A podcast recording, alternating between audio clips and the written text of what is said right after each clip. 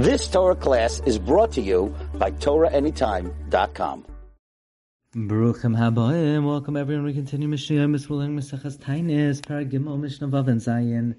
Maasa, there's a story. Shayar Duzakenim Yerushalayim La'arayim that the elders came down from Yerushalayim to their cities. V'gazu Tainis al Shanira Kamloi Pitaner Shidafin, and they decreed a fast because it it appeared the amount to fill up the the mouth of an oven of wind blast, of that amount of shadufa they found, and they fasted because of that, because that Ba'ashkelon in the land of the Philistines near the southern border of Eretz Yisrael. Va'oid they further decreed a fast, al sha'achlu za'ivim, because wolves consumed shneid sinaikais, two children, two babies be'ever hayarden on the in the Transjordan.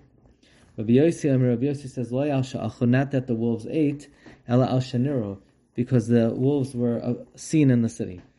Mishnah Zayin al il masfin b'Shabbos. The following tragedies we cry out on Shabbos al irshi kifu goyim for a city that was set, surrounded by Gentiles. Einar, a river that has risen to its borders, and there's a chash that might wash away the city. V'al svina, and for a boat hamitarefes bayam that's shaking in the sea because of a storm. Rabbi Yossi Amir, Rabbi Yossi says Ezra, we call out to get people to help us, but not to daven. The Gemara brings uh, that the uh, the Gemara brings that the Mishnah doesn't mean to say that we call out with shofar. It's that you're not allowed to do on Shabbos.